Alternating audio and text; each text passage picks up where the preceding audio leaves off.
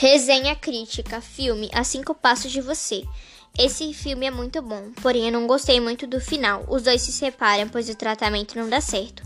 E a menina faz a sua cirurgia e não pode mais ficar perto dele. A história do filme é boa, porém o final não.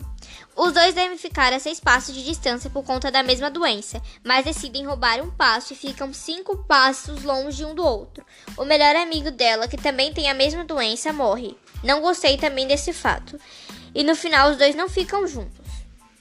Espero que tenha uma segunda parte dando uma continuação ao filme.